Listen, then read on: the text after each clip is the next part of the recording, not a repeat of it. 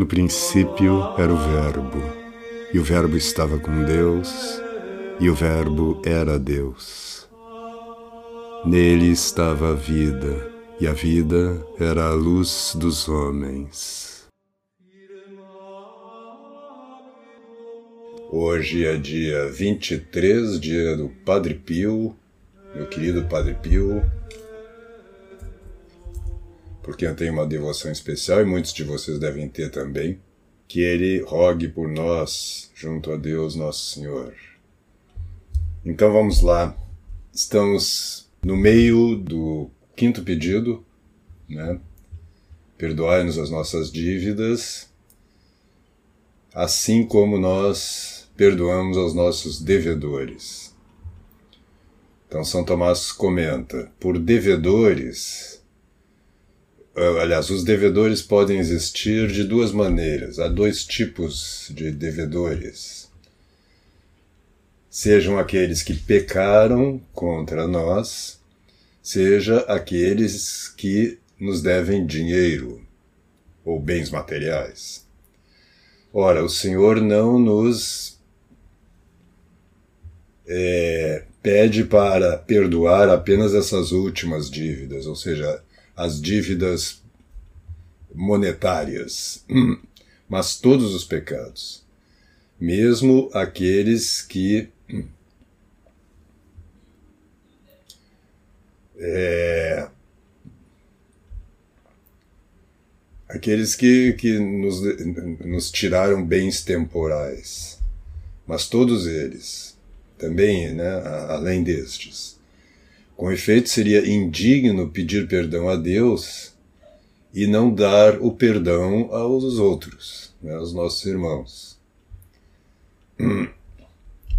É... Mas o que dizer daqueles que não querem perdoar e, entretanto, dizem Pai Nosso? Não seria uma contradição? Parece que deve, jamais deveriam dizer isto, pois estariam mentindo. Não é? Aí São Tomás diz que não, não chegam a ser uma mentira, porque, é, primeiro, citando São João Crisóstomo, porque ele. É... Ah, não, desculpa, eu pulei uma frase. Então, alguns dizem que deveriam ser suprimidas essa, esta parte, como nós perdoamos. E São João Crisóstomo diz que não. Primeiro, porque quem suprime essa parte, então na época havia essa proposta aí, né, essa sugestão de se tirar esta parte do Pai Nosso porque é, quem retira essa parte não respeita a maneira de rezar da igreja. Então, em primeiro lugar, porque a igreja reza assim, então você não pode suprimir essas palavras, segundo o seu bel prazer. Em segundo lugar, porque essa prece não seria aceitada por Deus pois não respeita aquilo que o próprio Cristo ordenou.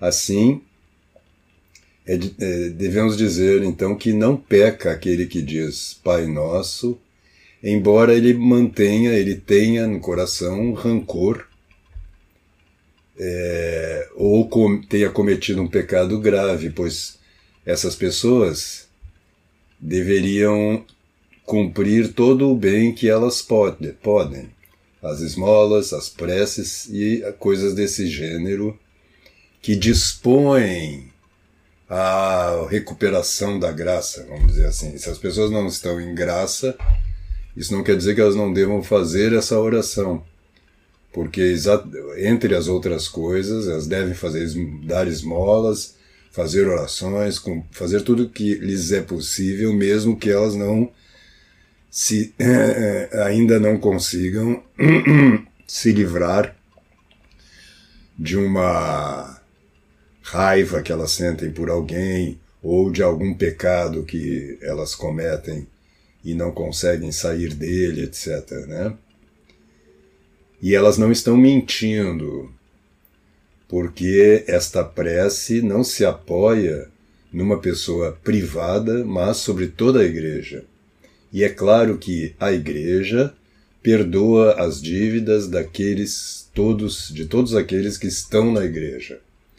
Né? Então, o que ele está dizendo fundamentalmente é que e quem está em pecado ou quem não consegue perdoar uma ofensa, uma dívida que alguém lhe tem, não deveria então rezar o Pai Nosso até conseguir fazê-lo? Ele diz: não.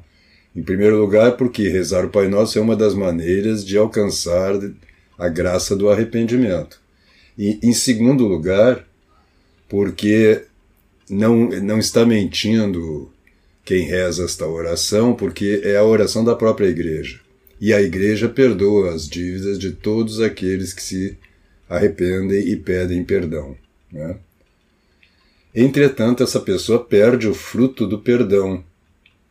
Essa pessoa que reza assim ainda não alcança o fruto do perdão é, porque ela ainda não perdoou. Então, ele faz uma distinção entre o pedido do, os pedidos do Pai Nosso como todo, a oração do Pai Nosso como todo, e este fruto específico que é o perdão dos pecados, que depende de que nós perdoemos os pecados que foram cometidos contra nós. Mas, continua São Tomás, parece que não são somente aqueles que perdoam as ofensas que recebem o fruto. Então precisamos saber que Santo Agostinho dá essa eh, de, eh, solução, solução dessa dificuldade. Pois, eh, como é dito mais acima, a propósito do amor dos inimigos, ele se refere ao sermão da montanha como um todo, que Deus quer que nós perdoemos as ofensas na mesma medida em que Ele perdoa as nossas. Ora, Ele só perdoa aqueles que pedem-lhe perdão. E assim, qualquer um que é, estiver disposto a perdoar, né, estiver pronto a dar o perdão àquele que o perde, não que o pede, não perde esse fruto.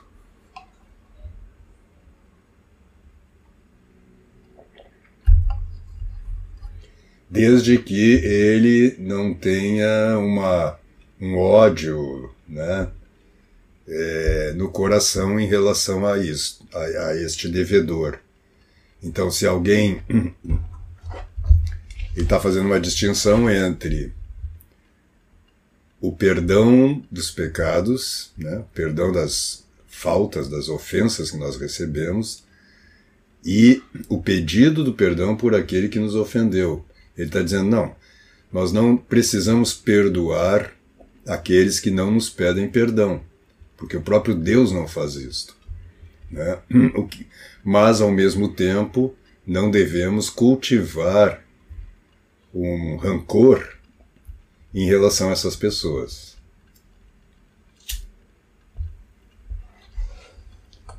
E agora ele passa para o penúltimo pedido, e não nos deixeis cair em tentação. É... Existe uma outra versão que não é que é, diz o São Tomás, não nos induz, induzais em tentação, não nos e uma outra ainda, não nos deixes cair. É que ele está dizendo, não nos. Em francês é não nos submetas, não nos submetais. Em português a gente diz, né, não nos deixeis cair. Com efeito, Deus não tenta ninguém, mas ele permite que nós sejamos tentados. E o Senhor não diz: não permitais que sejamos tentados, pois a tentação é útil. E nós somos tentados a fim de que nós é,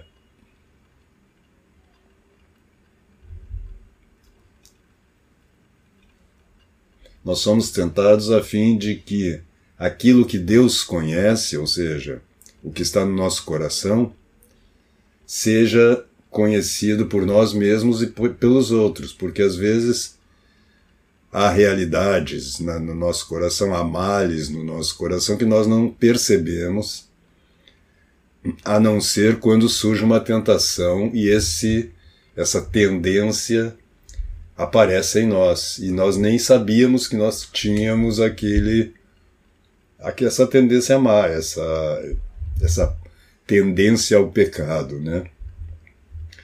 Então, uma das razões da utilidade da tentação é que nós mesmos conheçamos os males que estão em nós, que na ausência de tentação podem ficar lá adormecidos ou desconhecidos por nós mesmos.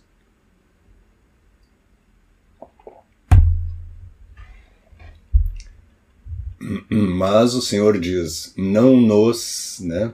Ou seja, não permitais que nós sucumbamos, como se alguém dissesse: hum, hum, eu quero ser aquecido, mas não queimado pelo fogo. É, e aí ele cita a primeira epístola aos Coríntios, onde São Paulo diz que Deus é fiel e não nos, né, não, não nos deixará cair em tentação. É, nesta passagem, o erro de Pelágio é refutado sobre dois pontos. Com efeito, ele dizia que o homem poderia se manter livre, pelo livre-arbítrio, sem a ajuda de Deus, que ele poderia não pecar pelos, pelas suas próprias forças. É, o que não é mais nada do que dizer que ele não cai na tentação. Né? Ele dizia também que não pertence a Deus mudar as vontades dos homens.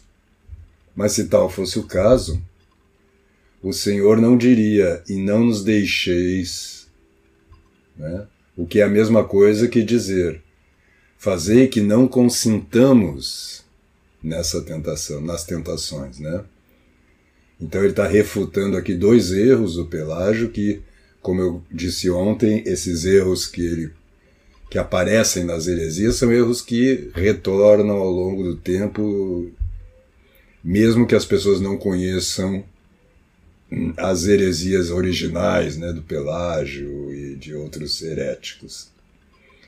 Então ele diz: não, está, está errado tanto aquele que pensa que não uh, que pode resistir às tentações, que pode não pecar apenas com as suas próprias forças, porque nós estamos pedindo a força para não cair na tentação. E também está errado quem diz que Deus não pode mudar, não pode agir sobre a nossa própria vontade. A gente comentou isso outro dia. Deus é Aliás, somente Deus é capaz de mover a nossa vontade, de mudá-la, não é? de agir diretamente sobre a nossa vontade, sobre o nosso espírito, que é imaterial. Os anjos, os demônios, os homens, a carne, o mundo, nada disso pode agir diretamente sobre a nossa vontade, sobre o nosso livre-arbítrio, ou seja, Nada disso pode nos obrigar a agir desta ou daquela maneira. Deus pode fazê-lo. Claro que não é uma obrigação exterior, ele vai mover a própria vontade e passa a mudar aquilo que nós queremos. Então é fundamental isto, porque muitas vezes nós caímos nesse erro aí do pelágio, né? achando que isto é, uma, isto é virtude, ou seja, eu tenho, eu tenho que ser capaz, pelas minhas próprias forças, de resistir a determinada tentação, de não voltar a pecar de determinada maneira. E São Tomás, mas não São Tomás, o próprio Cristo está dizendo para nós que não, que nós precisamos sim da graça para nos mantermos na boa via, vamos dizer assim, para não pecarmos, que com as nossas próprias forças nós não podemos resistir às tentações. Jesus Cristo no Evangelho: sem mim nada podeis fazer. E, evidentemente, este nada podeis fazer se refere às ações, vamos dizer assim, que têm mérito, ou seja, as ações. refere-se à vida espiritual. Porque na vida cotidiana, quer dizer, nada posso fazer sem o Cristo, não, eu posso pecar sem a graça. E posso fazer eh, não só isso, é, construir um barco, fazer um programa de computador, ou seja, as coisas terrenas. Claro que, em última instância, ainda assim, nós estamos usando das potências que são sustentadas por Deus. Mas ele está falando aqui da própria graça infusa nós precisamos desta graça para nos sustentarmos no que a igreja chama de estado de graça, ou seja, para não pecarmos ao menos mortalmente. Mas para não cair em qualquer tentação, seja leve, seja grave, nós precisamos da graça de Deus. Então é por isso que a gente a pede no Pai Nosso. Então chegamos hoje no nosso limite. E amanhã finalizamos este comentário de São Tomás ao Pai Nosso com o último pedido, mas livrai-nos do mal. Então, muito obrigado pela presença de todos vocês aqui. Não deixem de compartilhar essas lives com seus amigos e encontro vocês amanhã de novo às 19 horas, tanto aqui no Instagram quanto no YouTube. Fiquem com Deus.